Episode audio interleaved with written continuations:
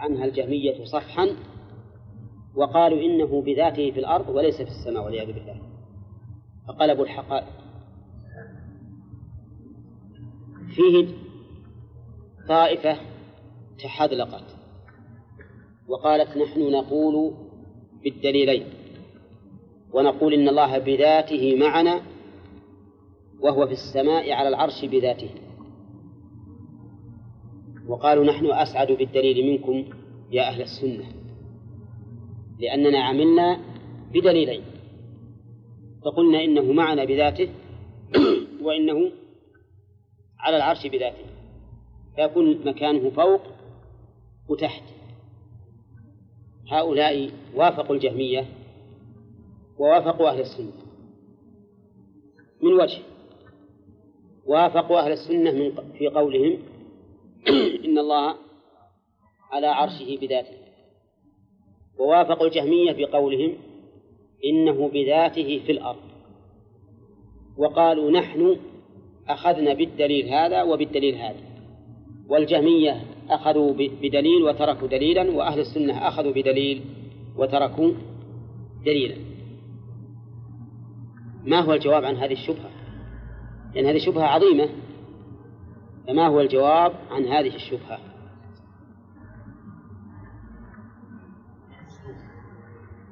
ما كنت أظن هذا تشكل عليك. ما عرفت المعنى؟ السؤال. هؤلاء جماعة. حكى حكى حكى ذلك الشيخ الإسلام ابن تيمية عن الأشعري في المقالات مقالات الخلق. يقولون الله سبحانه وتعالى بذاته في الأرض وهو بذاته على عرشه. ويقولون نحن أخذنا بالدليلين وهو معكم أينما كنتم وهو على العرش. فنحن أخذنا بالآية هذه وبالآية هذه. فنحن أسعد, أسعد بالدليل من أهل السنة والجماعة ومن الجهمية لأن أهل السنة والجماعة على زعمهم أخذوا بدليل واحد. والجهمية أخذوا بدليل واحد. الجهمية أخذوا بإيش؟ بنصوص المعية وتركوا نصوص العلو. ضربوا عنها صفحة. وأهل السنة والجماعة أخذوا على زعم هؤلاء بنصوص العلو وتركوا نصوص المعية. وهم يقولون أو يزعمون أنهم أخذوا بالنصوص جميعا. ما تقولون؟ رد عليهم لأن الله سبحانه وتعالى معنا العلم هم يقولون هذا تأويل. يقول أنتم إذا قلتم وهو معكم أي علمه معكم فقد خالفتم ظاهر اللفظ. وش؟ قول الله تعالى ألم تعلم الله ما في السماوات والأرض يعني ما في السماء والأرض. ما في السماء والأرض. إن ذلك بكتاب؟ يعني ابتدأ بالعلم وانتهى وانتهى آه. يعني قصدك الآية. الآية. هم في الحقيقة ربما يجيبون عن هذا. يقول نعم الذي معك عالم بك. إحنا ما قلنا إنه معكم وليس يعلمكم. يقول وهو معكم من مقتضى معيته أن يكون عالما. فكأن قوله وهو معكم تعليلا تعليل لقوله يعلم. ألم ترى أن الله يعلم ما في السماوات وما في الأرض؟ ما يكون من نجوى ثلاث إلا هو رابعهم ولا خمسة إلا هو سادسهم ولا أدنى من ذلك ولا أكثر إلا هو معهم أينما كانوا. ثم ينبئهم بما عملوا يوم القيامة. نقول لهم إنكم جمعتم بين النقيضين وهو أنكم نزلتم الله على أنه فوق السماء وجعلتموه في الأرض ها؟ وجعلوا في الأرض هذا من النقائض إيه. نعم. فكيف صحيح. هذا هو الجواب. أن نقول أنتم الآن جمعتم بين النقيضين إذا كان عاليا كما تزعمون و- وما هو الحق فكيف يكون في الأرض؟ هل هو إله واحد ولا متعدد؟ ها؟ هم يقولون إله واحد. فإذا كان فوق لا يمكن أن يكون تحت. إذا كان فوق لا يمكن أن يكون تحت لأن الفوقية والتحتية من الأمور المتقابلة التي إذا انتفى أحدها ثبت الآخر ولا يمكن أن تجتمع. ثم نقول إذا قلتم إنه بذاته في الأرض بذاته في الأرض. فإذا كان الإنسان في المسجد كان الله في المسجد. واللي في السوق يكون الله في السوق. واللي في البر يكون الله في البر. واللي في الجو يكون الله في الجو. وهكذا. ومعنى ذلك أننا نقول آلهة متعددة ما تحصى. آلهة متعددة لا تحصى. فأنتم الآن خالفتم الدليل. ثم إننا نقول إذا قالوا أيضا وشلون يقول معنا حقا وهو فوق عرش حقا؟ هذا ما يصير. قلنا لهم يصير. ومعنا سبحانه وتعالى حقا وهو فوق العرش. هو فوق العرش. يعلمنا ويرانا ويسمعنا ويدبرنا وله السلطة علينا والهيمنة. ومن كان كذلك فهو معك وإن كان فوقك. اللي يعلمك ويسمعك ويراك ويحيط بك ويهيمن عليك تدبيرا وسلطانا فهو معك وإن كان وإن كان فوقك. إذا كان الرجل يقال إنه مع امرأته وله نوع سلطة عليها لو أنه في المكتب وهي في بيتها وهو يقال أنه معها أولى. وهي يعني مصاحبة بسيطة. فكيف بالخالق عز وجل الذي لا يعزب عنه مثقال ذرة في السماوات ولا في الأرض؟ فنحن نقول هذا أمر ممكن. أن يكون هو سبحانه وتعالى معنا وهو فوق عرشه. لأن نقول معنا إيش؟ محيط بنا علما وسمعا وبصرا وقدرة وسلطانا وتدبيرا وغير ذلك من معاني ربوبيته. والذي هذا شأنه يصح أن يقال معك وهو فوق عرشه ولا لا؟ يصح أن يقال إنه معك وهو فوق عرشه. وشيخ الإسلام رحمه الله أشار إلى مثل يقرب هذا الشيء. قال إننا إن العرب يقولون ما زلنا نسير والقمر معنا أو النجم معنا أو القطب معنا مثلا. وهو ها؟ وهو فوق وهو في السماء ونحن في الأرض مع أنه مخلوق. فكيف فكيف بالخالق؟ فالمهم أننا نقول لهؤلاء الملبسين لأن هذا التلبيس الحقيقة قد يرد على بعض الناس الذين يقولون إننا نحن نؤمن بالدليلين وأنتم يا أهل السنة ما ما تؤمنون إلا بدليل واحد نقول ما آمنتم بالدليل أنتم أنتم الآن في الحقيقة أنكرتم الدليلين لأن المعية لا يريد الله بها ذلك أبدا. ولا يمكن أن يريد بمعيته سبحانه وتعالى أن يكون في الأرض. ولو قلنا إن هذا هو حقيقة النصوص أو ظاهر النصوص لكنا نقول إن ظاهر النصوص الكفر أولى لو قلنا إن ظاهر نصوص المعية أن الله في الأرض لكنا قلنا ظاهر النصوص إيش؟ الكفر. لأن الإنسان اللي يعتقد أن الله في الأرض كافر مكذب للأدلة الدالة على علو الله سبحانه وتعالى شرع كما قلنا أدلة عقلية وأدلة أثرية نقلية. والحاصل أن هذا الذي مشى عليه المؤلف حق. فإذا قلنا إنه معنا مع المؤمنين مع المحسنين بالنصر والعون صح. هذا النوع من المعية يقول أهل العلم إنه من المعية الخاصة. من المعية الخاصة والمعية نوعان عامة وخاصة. العامة هي التي تشمل كل أحد. ومنه قوله تعالى ولا أدنى من ذلك ولا أكثر إلا هو معهم أينما كان إلا هو معهم أينما كان هذه معية عامة ولا لا؟ لأنها شاملة للمؤمن والكافر. والبر والفاجر. والمقصود بها المقصود بها بيان إحاطة الله تعالى بكل شيء. ولهذا سئل إسحاق بن راهويه وهو من أئمة السلف عن هذه الآية. ما يكون من نجوى ثلاثة إلا ورابعهم؟ الآية وش معناه وش معنى الكلام هذا؟ قال معناه حيث ما كنت فهو أقرب إليك من حبل الوريد. حيث ما كنت فهو أقرب إليك من حبل الوريد. ففسر المعية بالقرب فسرها بالقرب. وهذا لا ينافي ما فسرها به غيره من أنه معهم بالعلم. نعم. طيب المعية العامة تقتضي الإحاطة وقد تكون للتهديد قد تكون للتهديد. كقوله تعالى يستخفون من الناس ولا يستخفون من الله وهو معهم. إذ يبيتون ما لا يرضى من القول هذه المعية وش المقصود بها؟ ها؟ التهديد التهديد بيان الله محيط بهم ولكنه ليهددهم لهذا العمل القبيح أنهم يستخفون من الناس ولا يستخفون من الله وهو سبحانه وتعالى محيط بهم علما وسمعا وبصرا وقدرة أما المعية الخاصة فإنها أيضا نوعان. خاصة بشخص خاصة بوصف.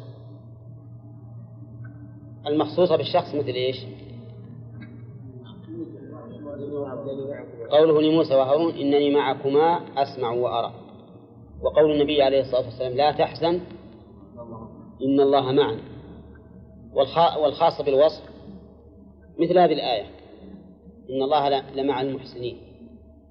وأن الله مع المؤمنين. واصبروا إن الله مع الصابرين. وأشياء كثيرة من هذه من هذه الأمثلة. واعلم أنه لا يوجد تناقض في الكتاب والسنة.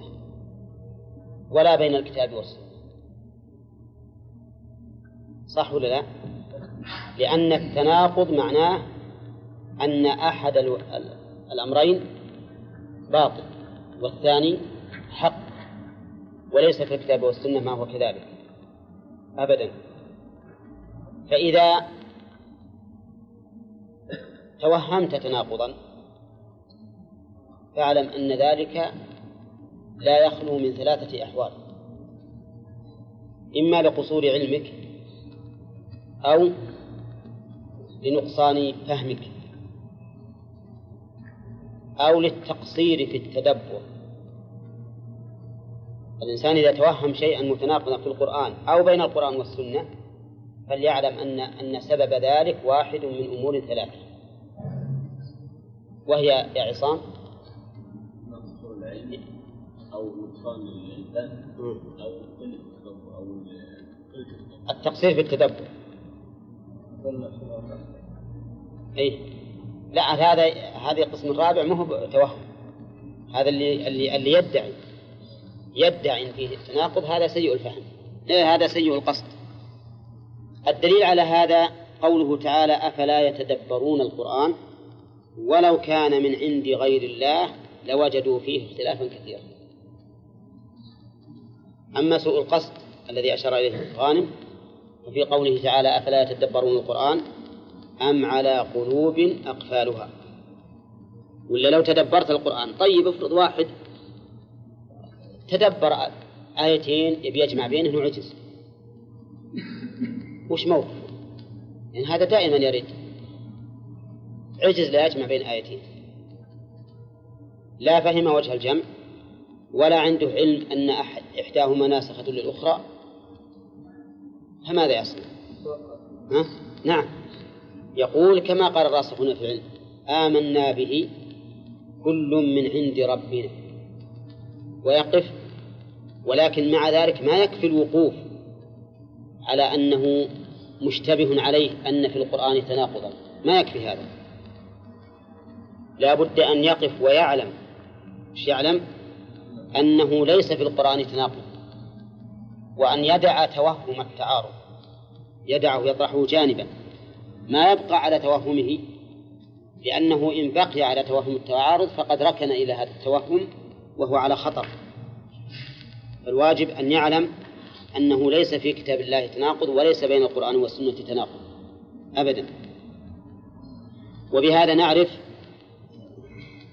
نعم نعرف أن السنة حجة كالقرآن. السنة حجة كالقرآن. خلافا لمن قال إنها ليست بحجة. وهؤلاء الذين قالوا إن السنة ليست بحجة قد أخبر عنهم النبي عليه الصلاة والسلام. فقال لا ألفين أحدكم على أريكته. يأتيه الأمر من أمري فيقول لا نجد هذا في كتاب الله.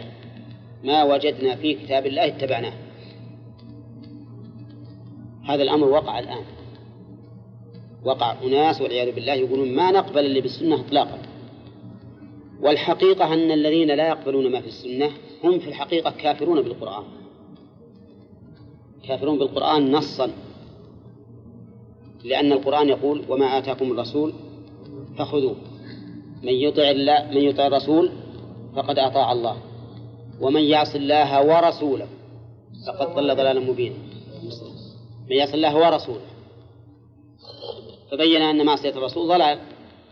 ولو كان المراد معصية الرسول فيما أمر به الله نعم ما كان لذكر الرسول فائدة. ثم إننا نقول يقول الله تعالى وأنزلنا عليك الكتاب تبيانا لكل شيء. الكتاب تبيانا لكل شيء. هل القرآن بين كل شيء؟ ها؟ تفصيلا لا. أكثر ما أكثر التفصيلات موجودة في السنة. إذا تبيان السنة من تبيان القرآن. تبيان السنة من تبيان القرآن. والأدلة في هذا ولله الحمد كثيرة. لكن من الغريب أنه ظهر في في أمريكا من الناس الخبثة والعياذ بالله. واحد يقال له رشاد خليفة. كان مدرس في إحدى الكليات هناك وصار يجمع أموال. وألف طائفة اسمها طائفة الكتاب.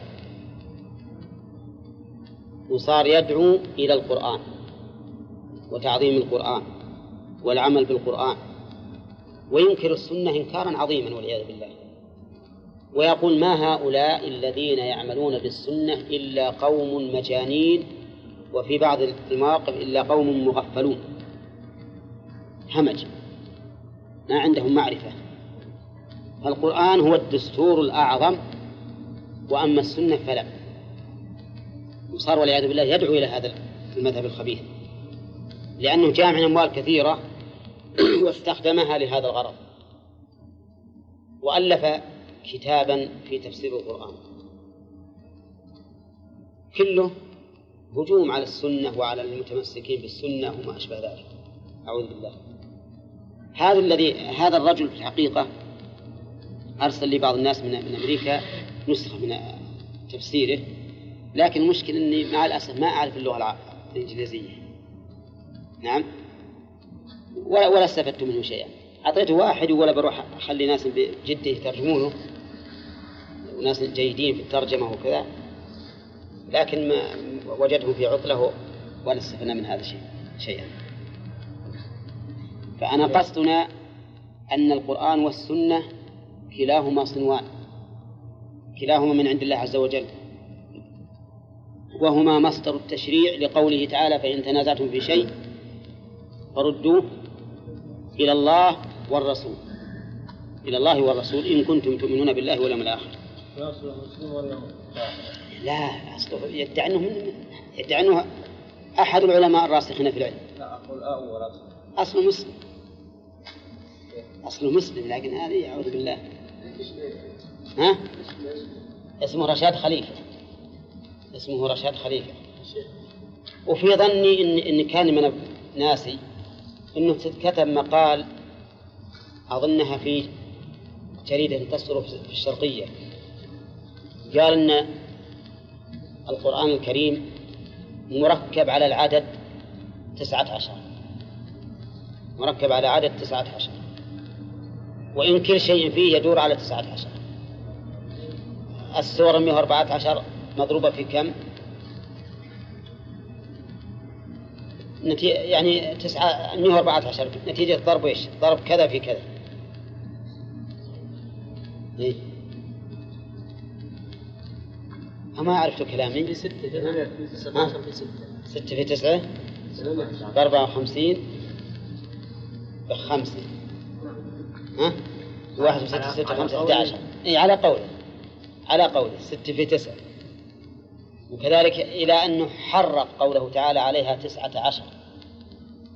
وقال عليها أي على صحة ما جاء في القرآن تسعة عشر أي تسعة عشر حرفا وهي البسملة. مع أن القرآن عليها تسعة عشر وش يعني؟ على النار ملائكة.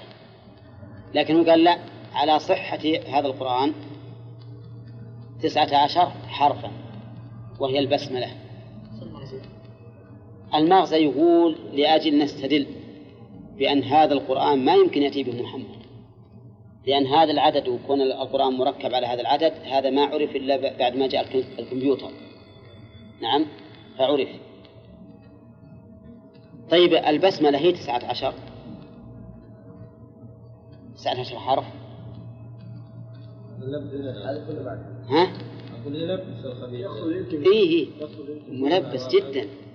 ملبس حتى أنه قال قاف والقرآن المجيد. ابتدأت بالقاف لأن مجموع ما فيها من القافات اقسموا على تسعة عشر ويطلع. والدليل إنه ما قال وقوم لوط لأنه لو قال وقوم لوط زادت قاف ولا ولا حصلت القسمة. لكنه قال وإخوان لوط. نعم لأجل تتم القسمة. وعلى كل حال مشبه ملبس لا شك في هذا. لكن نحن سنهدم إن شاء الله تعالى. إحنا كتبنا رد عليه في في هذا. أول ما يمكن نحتم عليه مسألة البسملة البسملة ما هي بأول ما نزل حتى نقول إن القرآن مركب عليها صح ولا لا؟ ها؟ أول ما نزل إيش؟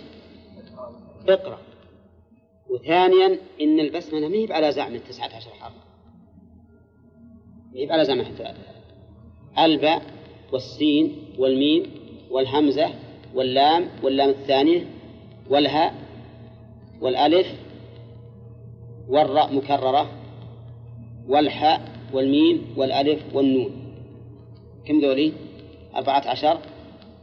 والهمزة والراء مكررة والحاء والياء والميم. هذه عشرين.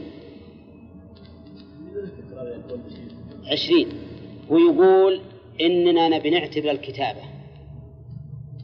الرحمن ما فيها ألف. إذا اسقطنا الألف من الرحمن صارت تسعة عشر. ها؟ نقول نعم نعم. نقول إذا قلت هكذا فأثبت اللام. إن أثبتت اللام الرحمن الرحيم صارت واحد وعشرين. كذا؟ ثم نقول لها أيضا إذا اعتبرت الكتابة فهل نزل القرآن مكتوبا ولا نزل منطوقا؟ ها؟ منطوقا.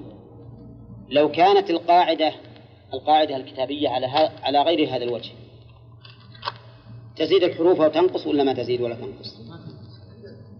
لا الحريف الحروف المنطوق بها ما تزيد لكن المكتوبة تزيد نحن نرى أن الآن الكتابة الإنجليزية بعض ال... بعض الأحيان يكتبون الحركات حروفا أليس كذلك؟ ورحلة الصينيين وأشباههم كم عندهم من حرف؟ آلاف عندهم بالكتابة. المهم من هذا أن الكتابة الصناعة ما لا دخل بالنطق والقرآن نزل باللغة بلسان عربي مبين. ولكن بس هم يلبسون ويشبهون هم يزعمون أنهم خدموا القرآن بها. أمام هؤلاء الأجانب اللي ما يعرفون إلا المادة. ما يعرفون إلا المادة. لكن لو أنهم بينوا للناس حسن هذا الدين وما جاء به من الأخلاق والمعاملات والأرض وهم من بعد غلبهم سيغلبون في بضع سنين. قوله سورة الروم مكية. ما هو المكي يا حسين؟ والذي نزل قبل الهجرة. والمدني ما نزل؟ بعدها سواء نزل في مكة أم لا. تعرف ذا ما هو حديث. وعلى هذا فيكون قوله تعالى اليوم أكملت لكم دينكم. نزل بعرفة يوم حجة الوداع. اقرب شوية. لا تدري. ها؟ ها؟ يكون مدنيا. وإن كان قد نزل بمكة. وهي ستون أو تسع وخمسون آية. إن جعلنا ألف لام ميم آية مستقلة صارت ستين آية وإلا فتسع وخمسون. وقول بسم الله الرحمن الرحيم تقدم أن البسملة آية مستقلة يؤتى بها في ابتداء السور وليست تابعة لما بعدها لا في الفاتحة ولا في غيرها خلافا لبعض العلماء. الذين يقولون هي آية من الفاتحة. فيحسبون الفاتحة سبع آيات منها البسملة. تعرف ذا أيكم اللي واقف على الثاني البسملة. بسم الله الرحمن الرحيم. الحمد لله رب العالمين. الرحمن الرحيم. مالك يوم الدين. إياك نعبد وإياك نستعين. اهدنا الصراط المستقيم. صراط الذين أنعمت عليهم غير المغضوب عليهم ولا الضالين. كم هذولي؟ سبع. البسملة والصحيح أن البسملة ليست آية من من الفاتحة ولا من غيرها. فأول آيات الفاتحة هي الحمد لله رب العالمين. طيب وين السابعة؟ لأنه سبع آيات بالاتفاق. السابعة هي قوله صراط الذين أنعمت عليهم هذه هذه نقسمها آيتين. صراط الذين أنعمت عليهم هي السادسة. غير المغضوب عليهم ولا الضالين هي السابعة. في المصحف تجدون البسملة من الفاتحة السورة. ومن غيرها ليست قصد آية. تجدون البسملة من الفاتحة آية ومن غيرها ليست آية. ولكن صحيح أنه لا فرق.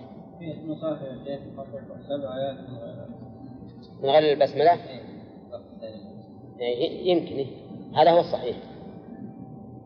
وقولها ألف لام ميم قال المؤلف الله أعلم بمراده به. نعم. إذا لم نعلم شيئا فالواجب أن نقول الله أعلم بما أراد وهذا قد قيل إنه نصف العلم. لأن الإنسان إما عالم وإما جاهل. فإذا قال فيما يعلم بما عالم وفيما يجهل الله أعلم صار نصف العلم. ولا شك أن قول الإنسان الله أعلم فيما لم يعلم فيما لم يعلمه أن هذا هو الواجب عليه. لا تقول والله أنا إذا قلت ما أدري نقص قدري عند الناس. لأنه لا ينقص قدرك عند الناس بل يزداد عند الناس. كما أنه لا ينقص عند الله فإنه لا ينقص عند الناس. لأن النبي عليه الصلاة والسلام يقول من تواضع لله رفعه. وهذا من باب التواضع لله. أنك تقول فيما لا تعلم لا أعلم. وهو نظير العفو. لا يزيد الإنسان إلا عزا ونظير الصدقة لا ينقص بها المال. فكذلك لا أدري لا ينقص بها قدر الإنسان في العلم. بل يزداد لأن الناس إذا رأوا هذا الرجل محترزا يقول فيما يعلم ويتوقف عما لا يعلم. وثقوا به. وثقوا به وعرفوا أنه لا يتكلم إلا بما بما علم. فقول المؤلف الله أعلم بمراده به هذا هو الواجب على كل إنسان لا يدري ما أراد الله. ولكن إذا رجعنا إلى قوله تعالى إنا جعلناه قرآنا عربيا لعلكم تعقلون. إنا جعلناه قرآنا عربيا لعلكم تعقلون. علمنا أن هذا القرآن بمقتضى اللغة العربية وأنه ما من في ما فيه كلمة إلا وهي معقولة وإلا لكان الله ينزل شيئا لا نعرف معناه فإذا طبقنا هذه الحروف الهجائية على هذه القاعدة وش القاعدة؟ هذه الآية جعلناه قرآنا عربيا لعلكم تعقلون. إذا طبقنا الحروف الهجائية على هذه القاعدة وجدنا أن مثل هذا التركيب في اللغة العربية له معنى ولا ما له معنى؟ ها؟ ألف لام ميم لها معنى؟ ما لها معنى في اللغة العربية. إنما هي مجموعة حروف هجائية. ألف ولام وميم. ولهذا ما أنت بتنطق بها؟ فتقول ألم. بل تقول ألف لام ميم. أليس كذلك؟ إذا فهي بمقتضى اللسان العربي الذي نزل فيه القرآن أو الذي نزل به القرآن لنعقله بمقتضى هذا اللسان العربي ما له معنى. وإنما هي حروف هجائية. ليس لها معنى في ذاتها. وحينئذ نكون قد علمناها قد علمنا لكن ما مراد الله بها؟ ذكر شيخ الإسلام وكثير من أهل العلم أن الغرض منها بيان أن القرآن معجز مع كونه من هذه الحروف التي يتكلم الناس بها. الحروف الهجائية التي يتكلم الناس بها القرآن من هذه الحروف. ما أتى بحروف غريبة جديدة حتى نقول إنه أعجز الناس لأنه أتى بحروف لا يفهمونها ولا ينطقون بها. بل هي حروف يتركب منها كلامهم. فإذا فالإعجاز إذن من حيث الحروف أنه أتى بحروف جديدة ولا من حيث التركيب والسياق والمعاني الجليلة النافعة؟ الجواب من الثاني من, من الوجه الثاني. وهذا الذي ذهب إليه شيخ الإسلام لا شك أنه قوي. لا شك أنه قوي وأن هذه الحروف الهجائية في حد ذاتها ليس لها معنى. لكن لها مغزى ومراد وهو أن هذا القرآن الذي أعجز كل الخلق لم يأتي بجديد في الحروف وإنما هو من الحروف التي يتكلمون بها. وذهب بعض المعاصرين إلى أن هذه الحروف كالمفتاح للسورة التي التي هي فيها. بمعنى أنك إذا وجدت لام وميم مصدرا بها سورة من القرآن فما ذاك إلا لكثرة اللام والميم فيها فتكون كالمفتاح لها. وكذلك إذا وجدت نون فهو لكثرة النون فيها. إذا وجدت فيها لام راء فهي لكثرة اللام والراء. لكن هذا منتقض. هذا منتقض.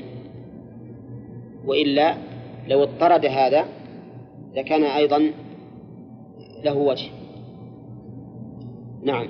على كل حال نحن نعلم بمقتضى كون القرآن باللسان العربي لنعقله أن هذه الحروف الهجائية في حد ذاتها نعم.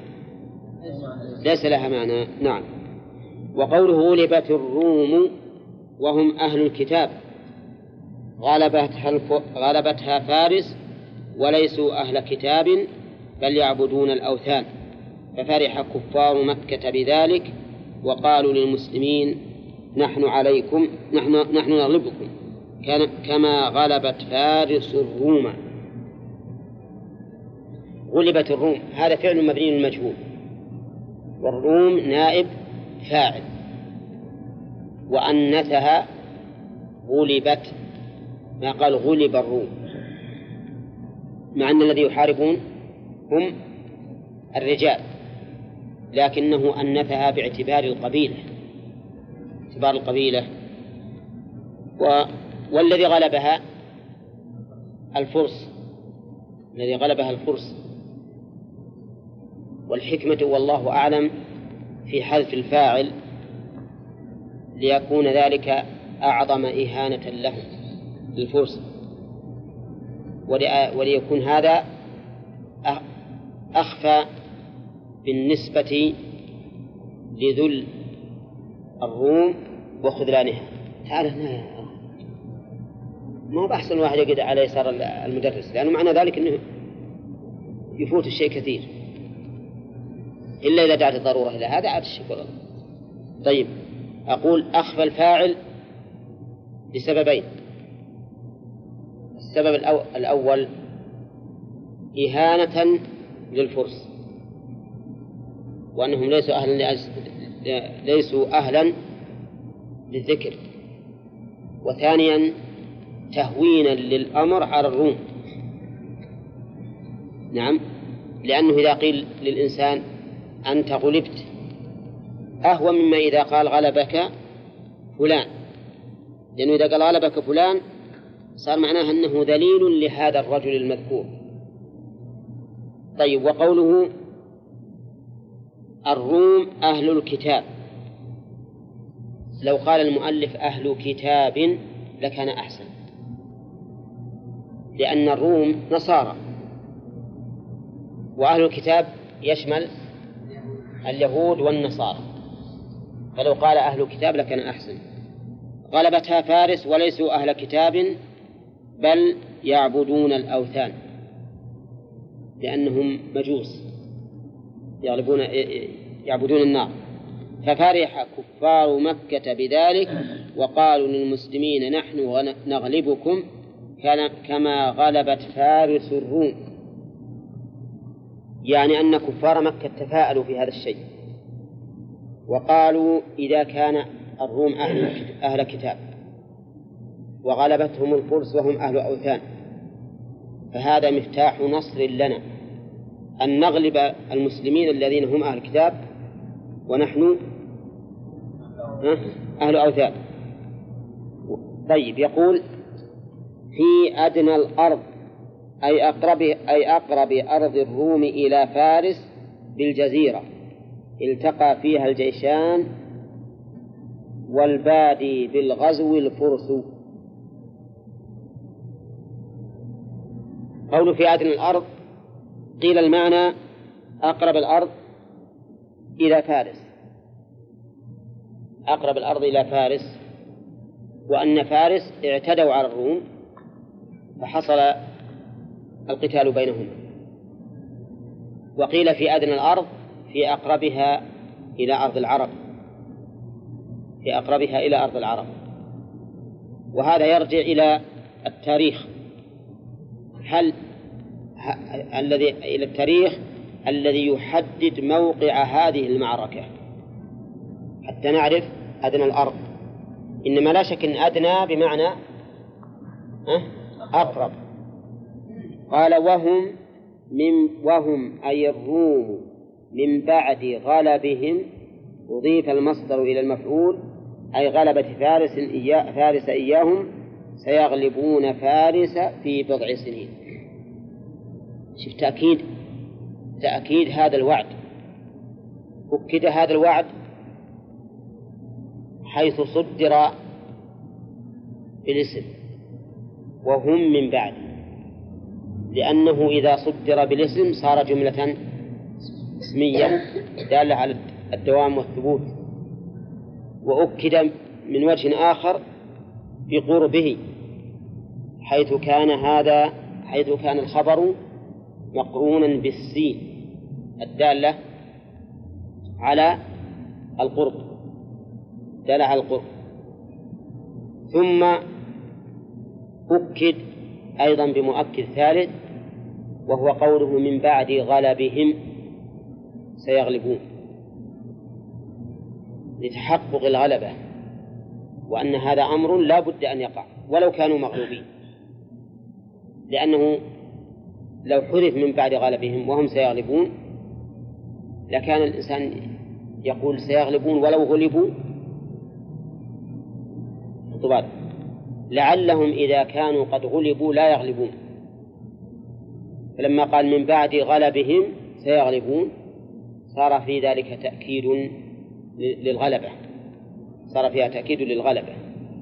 فصار تأكيد غلبة هؤلاء من وجوه ثلاثة. علمنا بها يا عبد الله وعقب اليوم إذا حصل لك إنسان قدام لا تأتيون هات المؤكدات الثلاثة. المؤكدات لكونهم يغلبون.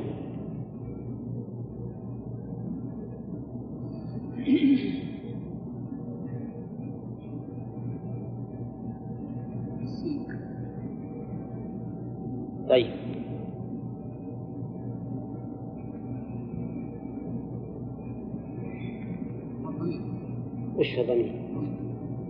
وش وجه انه مؤكد؟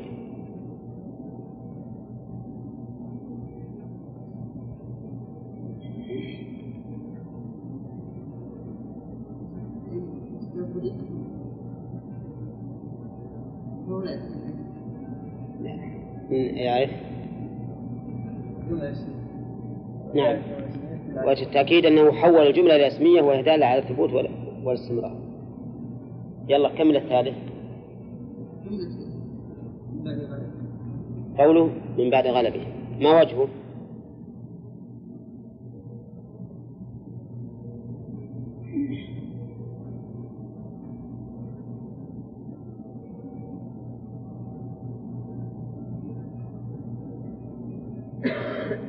من يعرف الوجه؟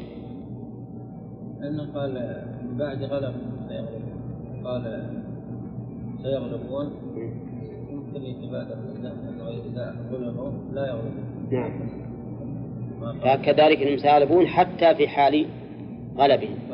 طيب. وهم من بعد غلبهم سيغلبون لكن في بضع سنين. في بضع سنين متعلق بقوله سيغلبون. أي في خلال هذا البضع. في بضع سنين في بضع سنين. هو ما بين الثلاث إلى التسع أو العشر. ما بين الثلاث إلى التسع أو ما بين الثلاث إلى العشر. ما بين الثلاث إلى التسع كم يصير؟ الرابع. أربعة. خمس. ست. سبعة ثمانية. خمس سنين.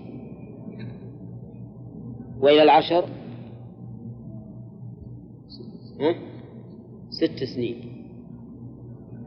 هذا البضع يعني إما خمس سنوات وإما ست سنوات. أولى.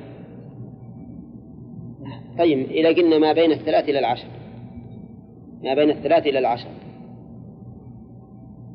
تصير أربع اللي بين الثلاث والعشر أربع وخمس وست وسبع ثمان وتسع وعشر.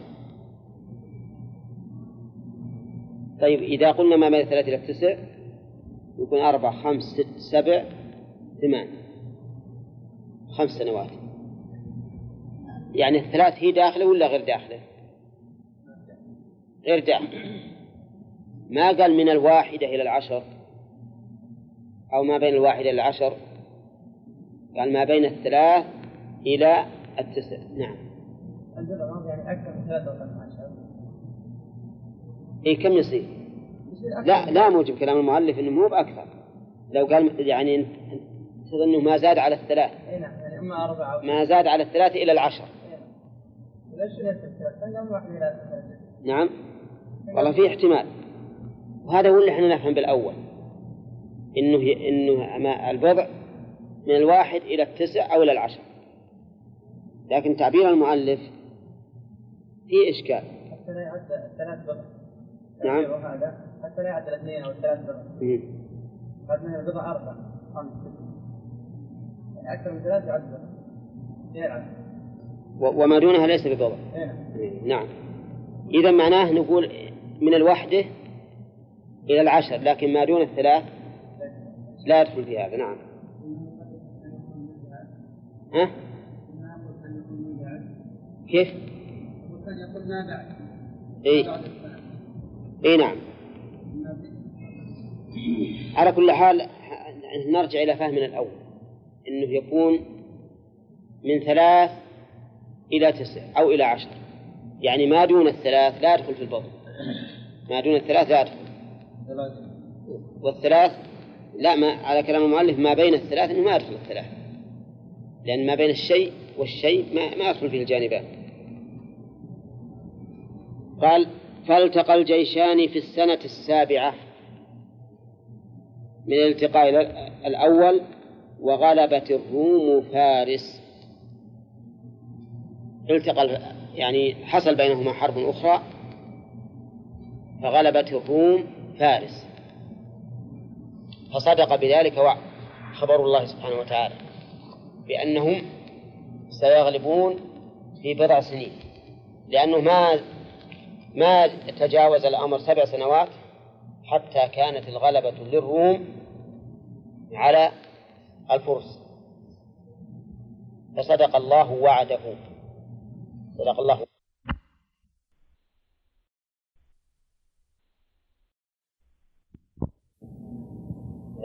انهم سيغلبون في هذه المدة حال تكون الغلبة في هذه المدة. ما لا.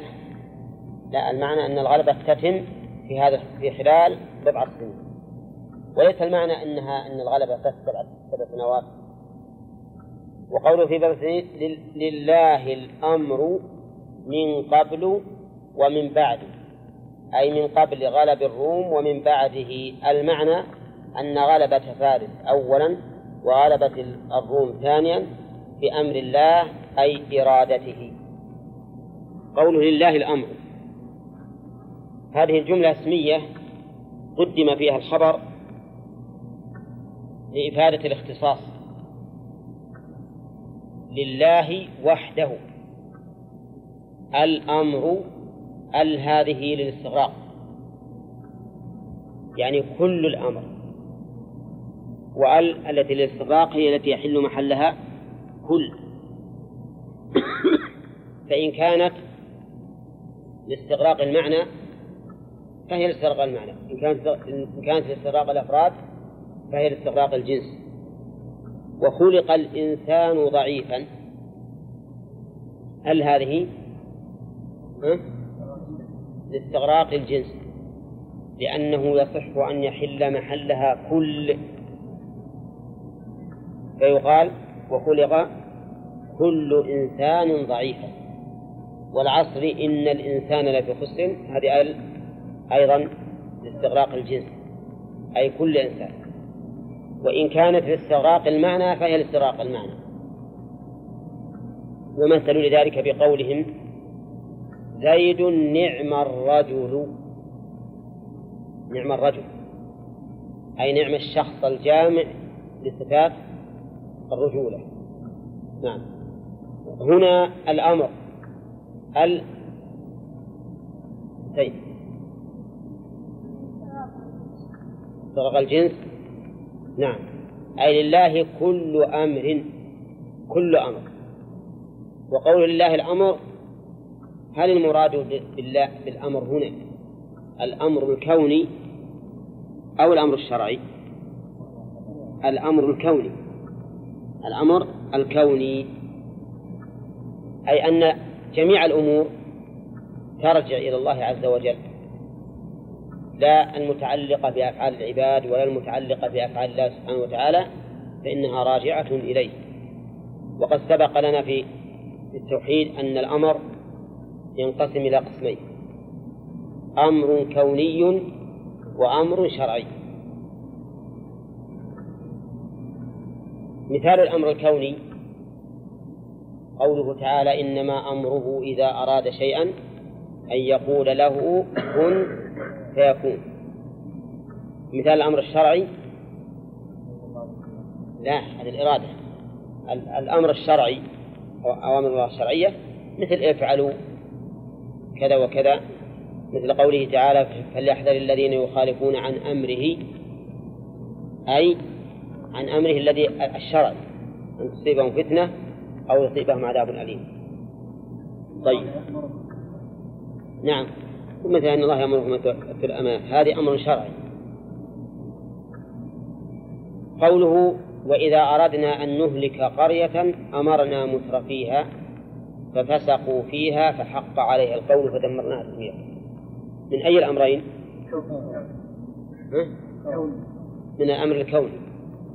هذا هو المتعين. أن الله يأمرهم أمرا كونيا بالفسق فيفسقون. وأما من قال إن المراد بالأمر في الآية الأمر الشرعي وأن الله يأمرهم فيفسقون يعني يأمرهم بالطاعة فيفسقون ثم يأخذهم بالعذاب. فهذا القول باطل. لأنه يقتضي أن يكون المعنى أن الله يرسل الرسل فيأمر الناس بطاعة الله وش لأجله؟ لأجل أن يفسقوا فيحل بهم العقاب وهذا معنى يرجع إلى أن المعنى أن الله بعث الرسل نقمة على العباد وهو أمر لا يمكن ثم إننا نقول الأمر الشرعي هل يختص بالمترفين؟ ها؟ يختص عام لهم ولغيرهم. والمهم أن هذا القول ضعيف وباطل وينافي حكمة الله عز وجل في إرسال الرسل. طيب هنا لله الأمر من قبل قلنا المراد به الأمر الكوني. وقوله من قبل قد يقول أصحاب النحو لماذا ضمت مع أن من حرف جر؟ نعم.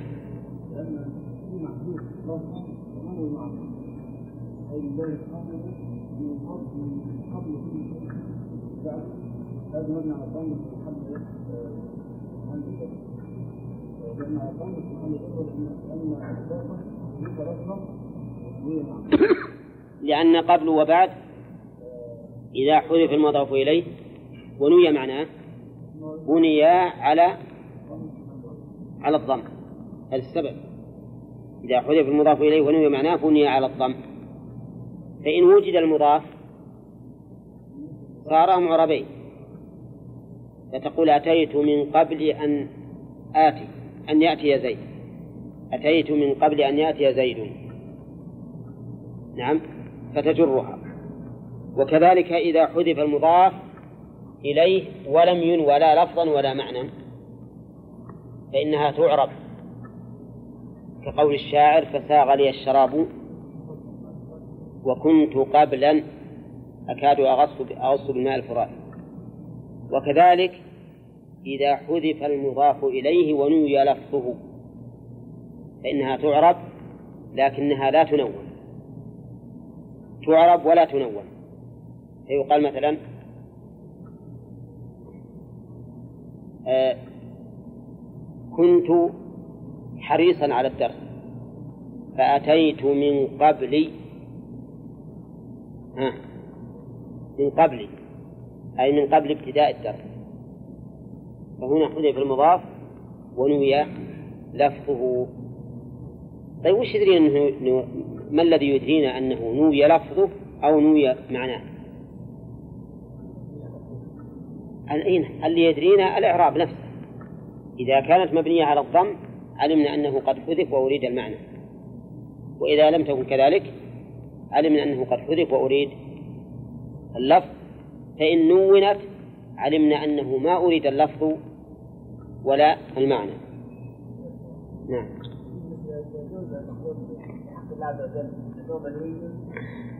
لا ما ما يصح أن نقول مريد. إن الله أراد. المضاف إليه.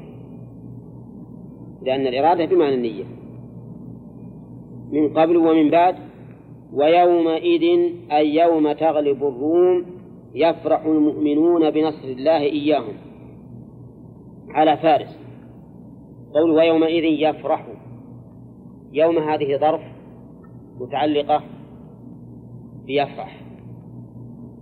وهي مضافة إلى إذ. ونونت إذ تنوين عوض. عوضا عن إيش؟ عن جملة. ولهذا قال أي يوم تغلب الروم. أي يوم تغلب الروم. المحذوف الآن جملة. ويومئذ يفرح المؤمنون بنصر الله. الفرح لا يحتاج أو لا يمكن الإنسان أن يعبر عنه. لا يمكن الإنسان أن يعبر عنه. قول يقول وش معنى الفرح؟ خفة النفس وسرور النفس ها؟ أو نقول الفرح معلوم. نعم نقول الفرح معلوم. ولهذا في القاموس إذا جاء مثل هذه الأشياء قال ميم. الفرح مثلا من يكتب بعدها ميم يعني أنه معروف.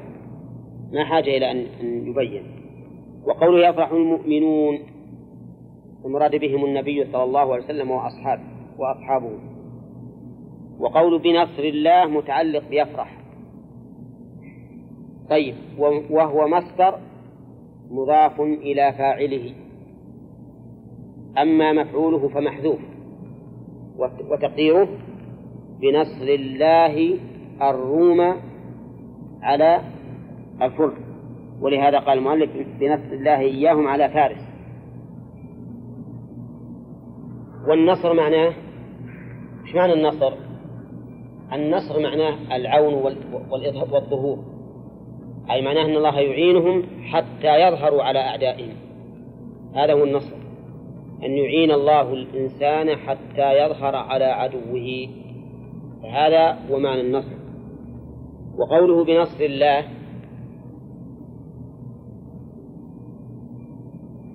سمي نصرا مع أنه لكفار على كفار. نعم لأننا نقول أن النصر هو العون والظهور وهو لا فرق بين أن يكون بين مؤمن وكافر أو بين كافر وكافر. ثم إن أهل الكتاب أقرب من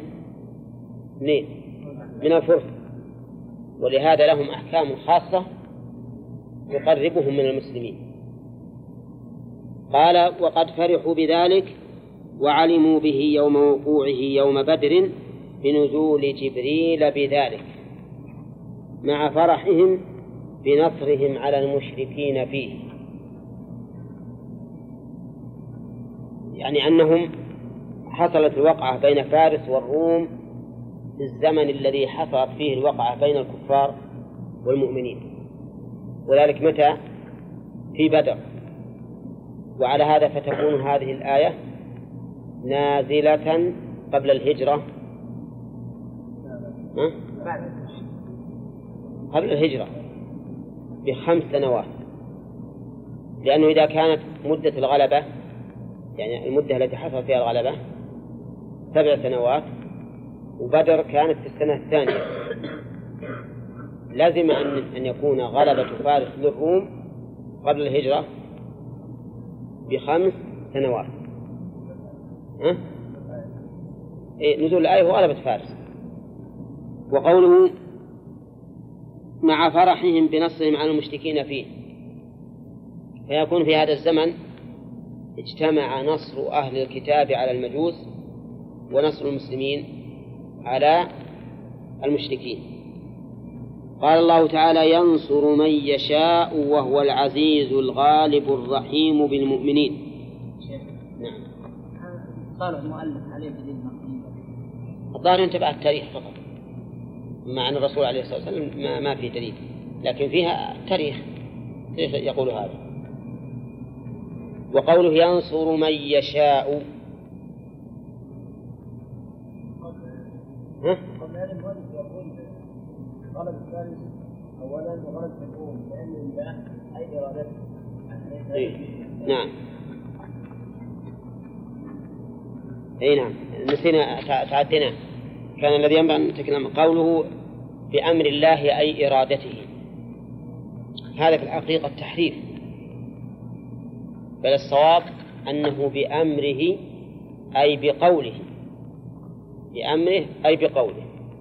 إنما أمره إذا أراد شيئا أن يقول له كن فيكون. نعم. فإن الله تعالى لا يقدر شيئا إلا بالقول. إنما أمره إذا أراد شيئا شيئا نكر في سياق الشرط. فتعم كل شيء أراده الله فإنما يقول له كن فيكون. الصواب أن المراد بالأمر هنا القول. لله الأمر الأمر الكوني والشرعي من قبل ومن بعد.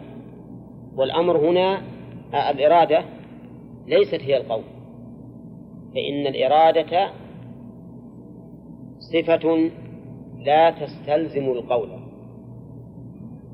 إذ أن المريد قد يفعل ما أراد أو قد يقوله وأما القول فإنه أخص من الإرادة. كل قول فهو متضمن للإرادة وليس كل إرادة متضمنة للقول. نعم. وقوله ينصر من يشاء ينصر من؟ هذه عامة. من؟ تعم. سواء كان المنصور كافرا أو كان المنصور مؤمنا لأن الأمر بيد الله سبحانه وتعالى. وقد سبق لنا كثيرا بأن كل شيء مقيد بالمشيئة فإنه يتضمن الحكمة لأن الله تعالى لا يشاء شيئا إلا لحكمة فينصر من يشاء نصره لحكمة اقتضت ذلك. نعم. و وقوله وهو العزيز قال المؤلف الغالب. وهذا أحد مع معاني العزة. لأن العزة تنقسم إلى ثلاثة أقسام. عزة القدر وعزة القهر وعزة الامتناع. عزة القدر بمعنى أنه سبحانه وتعالى عظيم القدر.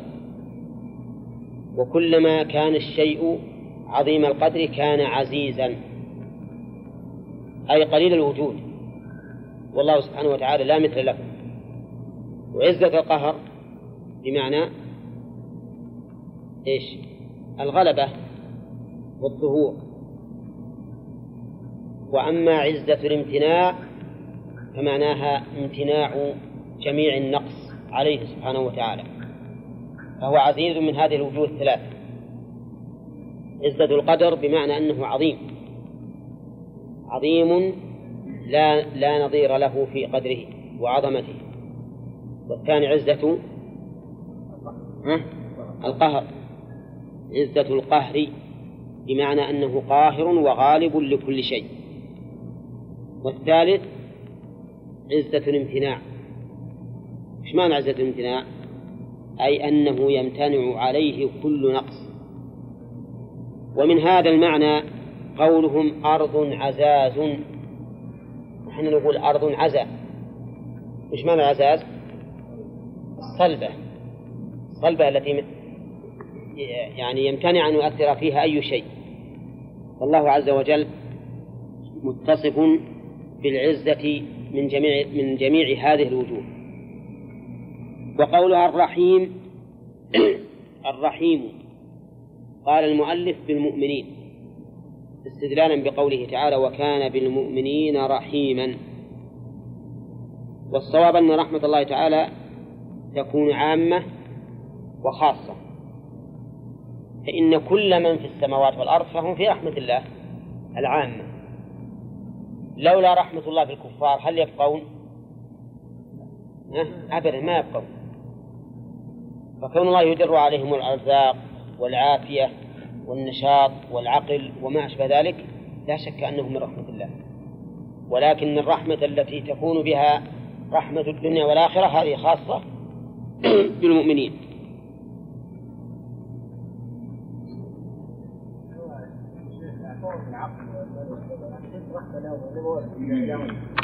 في الآيات الكريمة فوائد عديدة. أولا أن كلام الله عز وجل بالحروف كلام الله بالحروف يعني ألف لام ميم حروف. ففيه رد على الأشعرية الذين يقولون إن كلام الله هو المعنى القائم بالنفس وليس الحروف وأن هذه الحروف مخلوقة لتعبر عن هذا المعنى القائم بنفسه.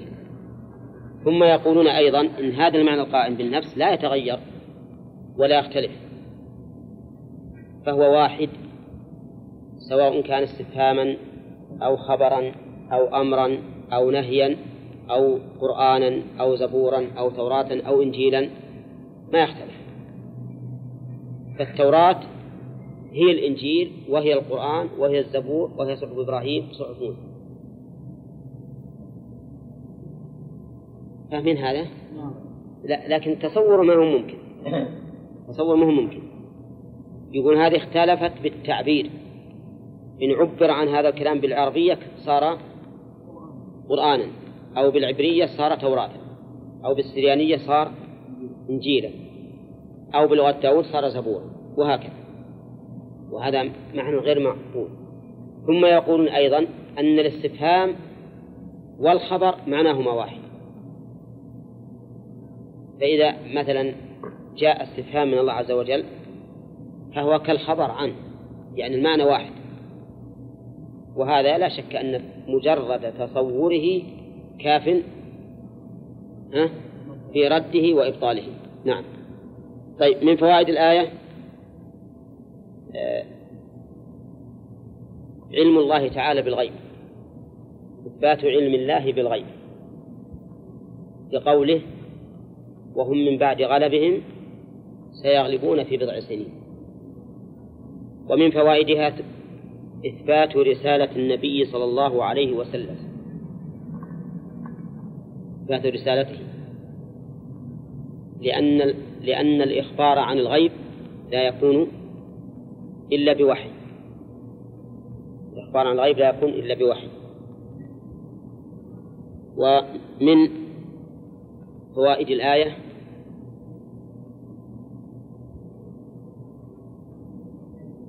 أن أن الله سبحانه وتعالى كامل السلطان والتدبير. بقوله لله الأمر من قبل ومن بعد. ومن فوائدها أيضا أن كل الأشياء لا تكون إلا بأمر الله.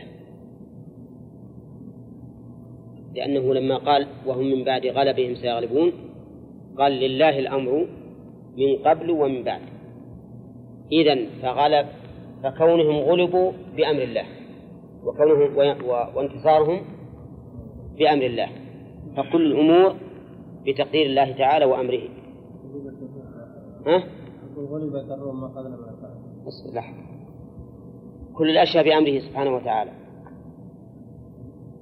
ومن فوائدها الرد على القدرية الذين يقولون باستقلال العبد بفعله.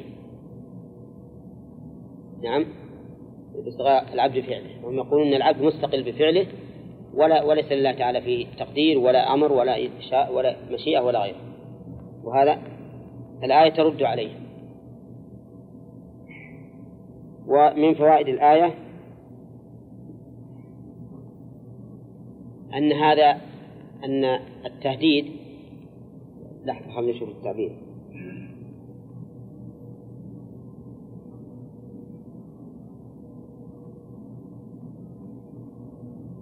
ومن فوائد الآية أيضا. من فوائد الآية جواز التعبير بما يدخل الخوف والحزن. على العدو. لأن قوله في بضع سنين وهي من ثلاث إلى عشر أو إلى تسع معناها أنها سيبقى هؤلاء الفرس في ذعر وخوف. كل سنة تأتي يقولون ها؟ هذه سنة الغلبة. ولا شك أن هذا مما يزيدهم ذعرا وخوفا. لأنهم لو غلبوا بأول سنة انتهى الأمر. لكن كونوا يتوعدون في أمر لا يدرى في مدة في خلال بضع سنين لا شك أن هذا أشد عليهم.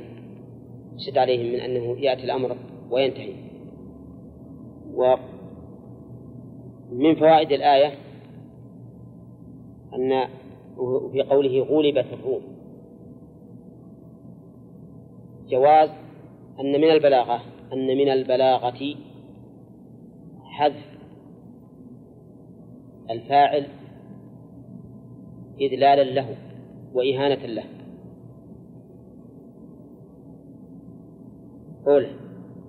ها؟ غلبت الروم. فلم يذكر الغالب إذلالا لهم وكذلك بعد فائدة الثانية قلنا رفقا بالروم. طيب ثم قال ويومئذ يفرح المؤمنون بنصر الله ينصر من يشاء. في هذا وهو العزيز الرحيم. في هذا من الفوائد جواز فرح المؤمنين. بانتصار بعض الكفار على بعض. إذا كان في ذلك مصلحة للإسلام. أولى جواز فرح المؤمنين بانتصار الكفار بعضهم على بعض إذا كان في ذلك مصلحة الإسلام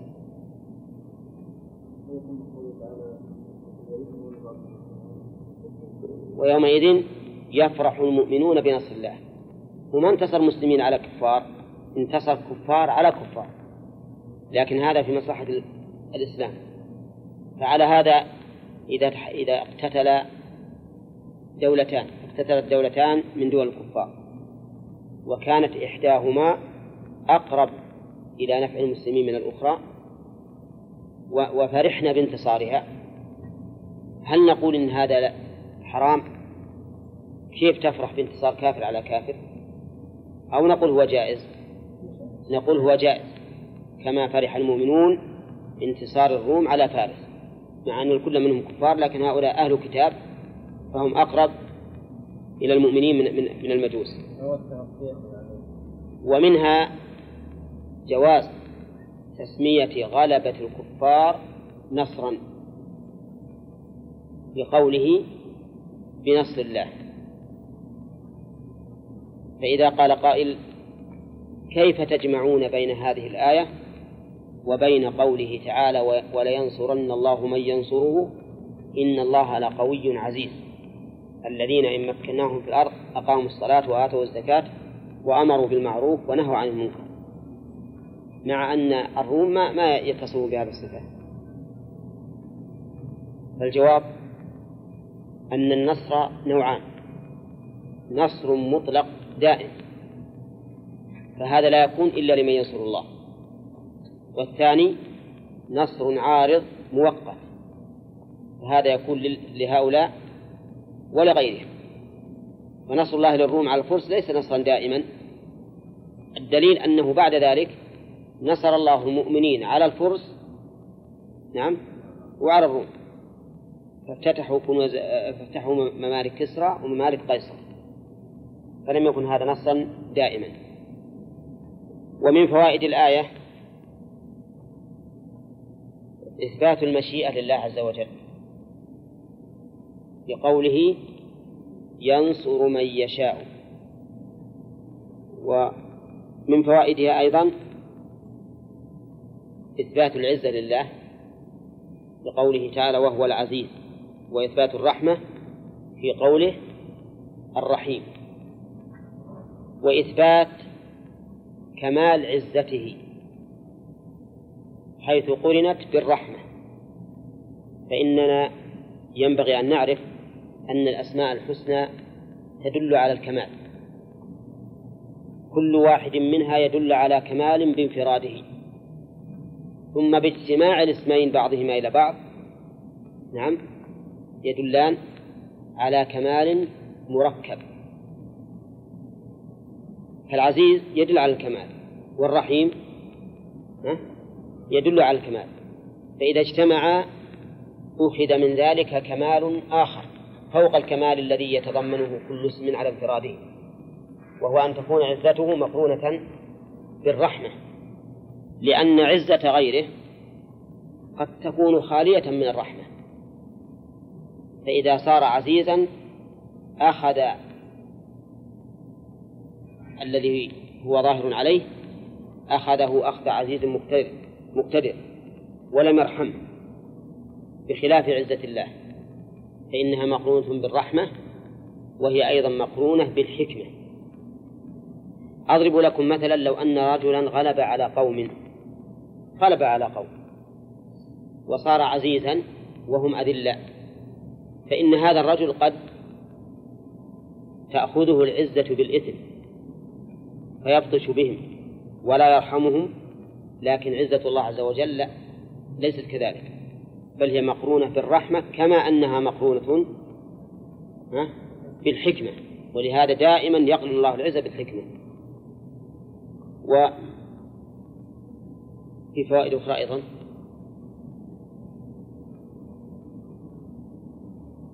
نعم. إذا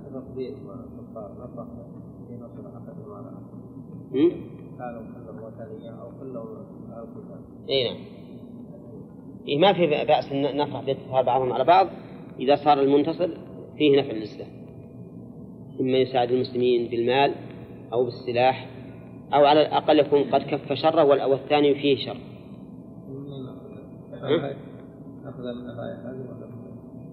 هنا إيه، ناخذ من هذه الآية. اللي يظهر أنهم ما يساعدون لكنهم أقل شر. لا إيه أقل شرا من هؤلاء. نعم. ها؟ إيه. المصلحة لأن لأن الروم أهل الكتاب فهم أقرب إلى الإسلام ومراعاة المسلمين من أولئك. هذه المصلحة. نعم. بالنسبة لأسماء الله عز وجل. الاسم يتضمن كل اسم يتضمن صفة. نعم. لكن هل يوجد العكس؟ كل صفة يشتق لها اسم؟ لا. لا ما ما يوجد. طيب مثل المشيئة. نعم. كيف نعرف؟ ما نقول إن من أسماء الله الشائي أو المريد أو المتكلم ما نقول هذه من أسماء الله. يعني الصفة صفات أوسع. إيه الصفات أوسع. إيه أوسع بلا شك ها؟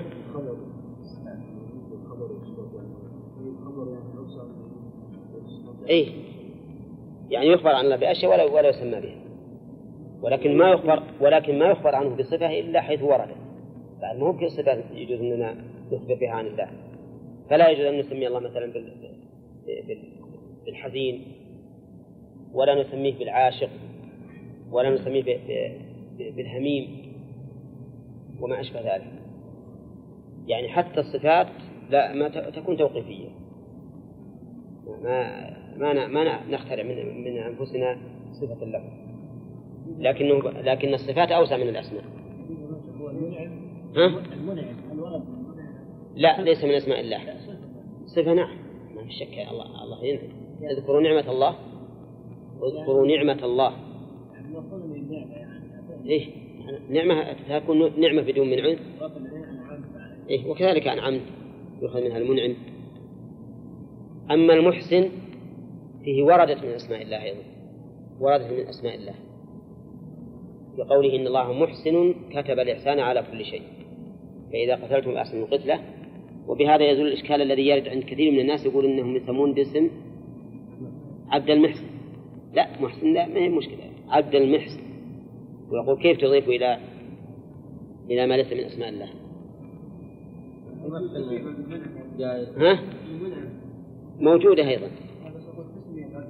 التسمية هذه إن ثبت أنه من أسماء الله وإلا فقد يقول قائل قد نقول أنه يجوز لأن المنعم على الإطلاق المنعم على الإطلاق هو الله. كل إنسان له نعمة فيه مقيدة.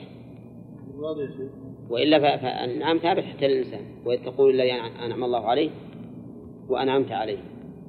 نعم. الراضي. ها؟ الراضي. عبد الراضي؟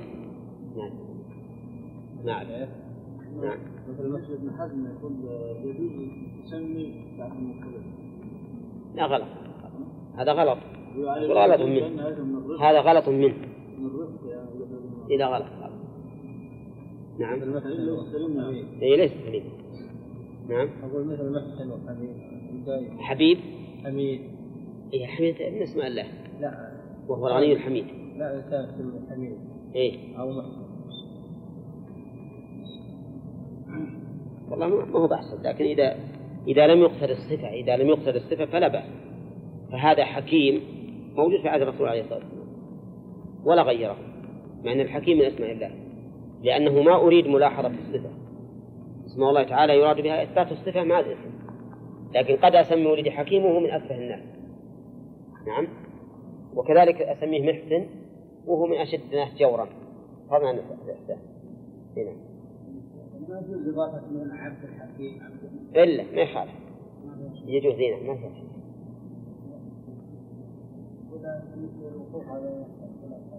على الوقوف على فعل الآيات هذه كل الروم لا الله هذه المسألة تقدم لنا البحث فيها. وش قلنا؟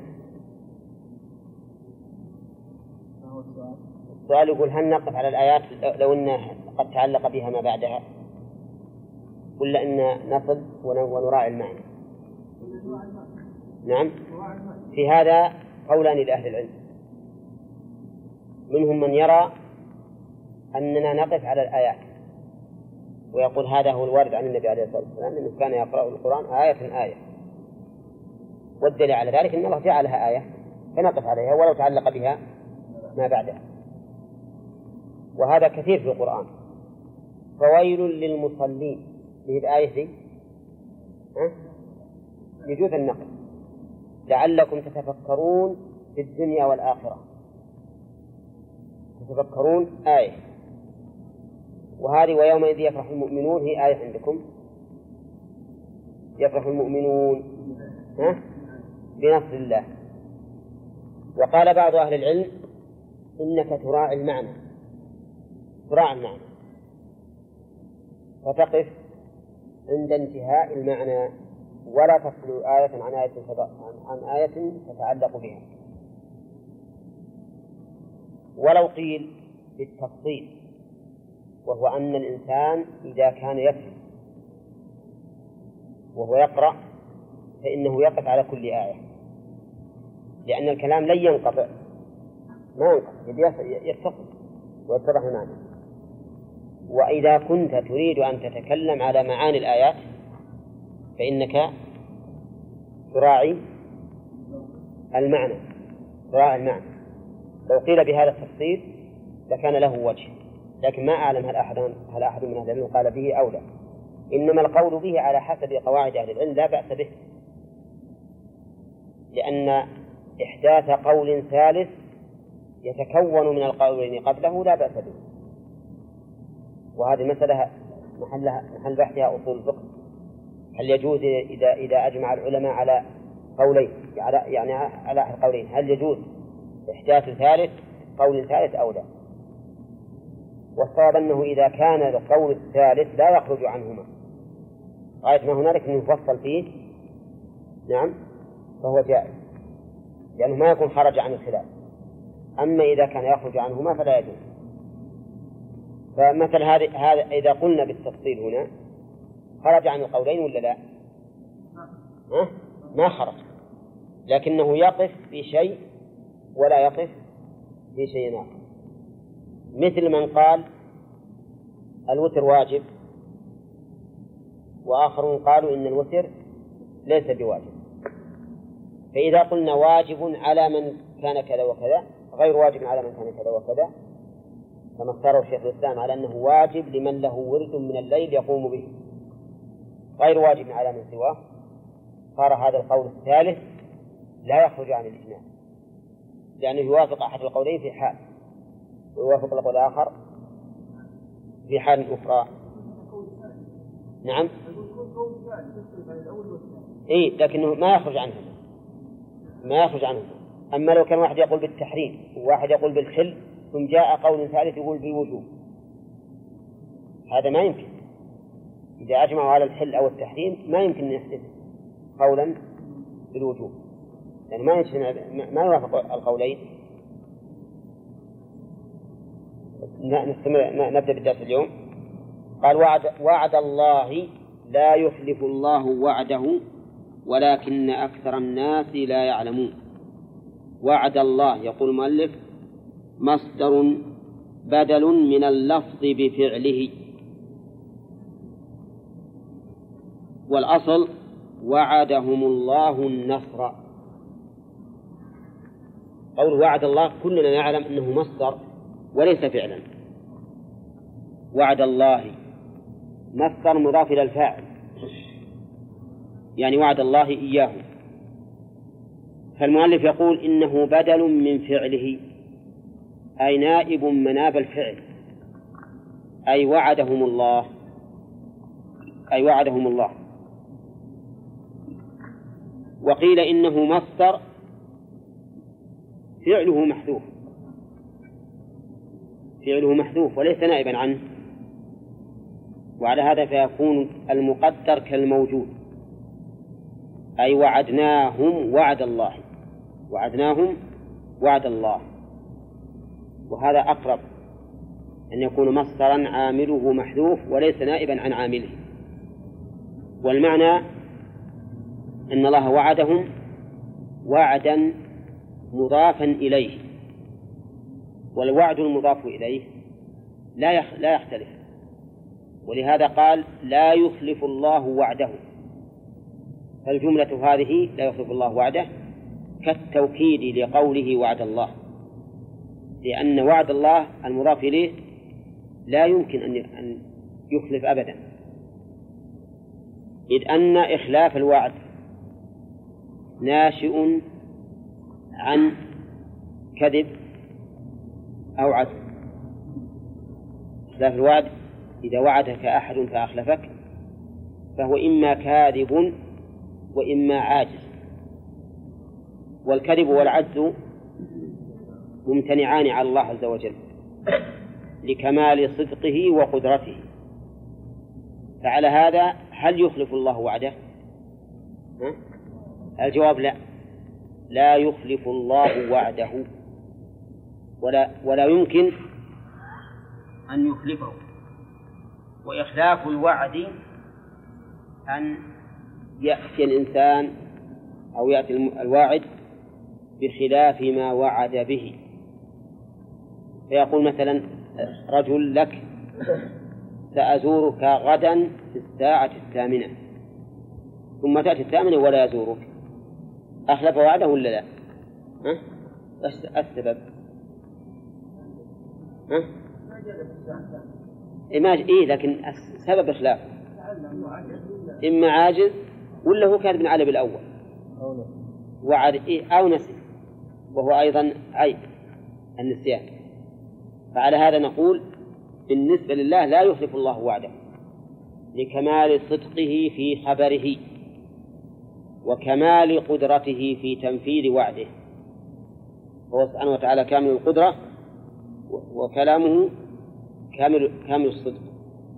ولهذا قال لا يخلف الله وعده به. أي بالنصر. طيب وين النصر اللي وعدوا وهم من بعد غلبهم سيغلبون. أيضا وعد آخر في الآيات التي سبقت فرح المؤمنين. فرح المؤمنين. لقوله ويومئذ يفرح المؤمنون.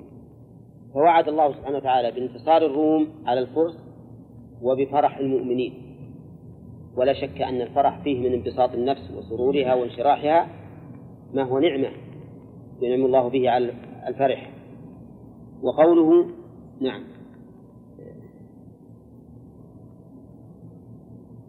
لا يخلف الله وعده.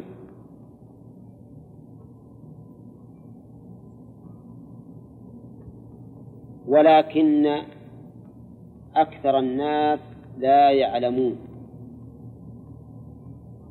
قوله وعد الله عطف عليه قوله ولكن.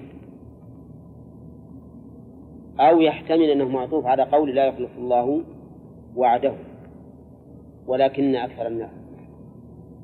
ولكن تنصب الاسم وترفع الخبر واسمها أين هو؟ أكثر. وخبرها جملة لا يعلمون. وقوله ولكن أكثر الناس يقول المؤلف أي كفار مكة. وتخصيص ذلك بكفار مكة فيه نظر. والصواب أنه يشمل أهل كفار مكة وغيرهم. كل من ليس عنده إيمان فإنه لا يعلم ما لله تعالى من تنفيذ الوعد. لأنه بين مكذب وبين شاك متردد فلا يعلم. وقول لا يعلمون وعده تعالى بنصرهم أو لا يعلمون أن الله تعالى لا يخلف الوعد. أو الأمرين جميعا؟ الأمرين جميعا. لا يعلمون أن الله سبحانه وتعالى سيحقق النصر لهم إما لجهلهم بما أخبر الله به وإما لشكهم في صدقه أو قدرة الله عليه. ولا يعلمون أيضا أن الله لا يخلف الوعد في هذا وفي غيره لشكهم في صدق الله وفي قدرته تبارك وتعالى على إنفاذ موعوده. وقول ولكن يرحمك الله ولكن أكثر الناس إذا وأقل الناس يعلمون ولا لا؟ نعم يعلمون. لأنهم مؤمنون بالله سبحانه وتعالى وبما له من من القدرة والصدق في القول. ثم قال يعلمون ظاهرا من الحياة الدنيا. هذه يعلمون خبر ثان للكن. خبر ثاني للكن. والخبر الأول لا يعلمون. وقيل إنه بدل من لا يعلمون. ورد هذا القول بأنه لا يبدل المثبت من المنفي للتضاد. كيف شيء مثبت؟ نعم. تبدله من شيء مضاد له. لا يعلمون يعلمون. وعلى هذا نقول إن يعلمون. الثانية إيش؟ خبر ثان للكن. وتعدد الخبر جائز ولا لا؟ تعدد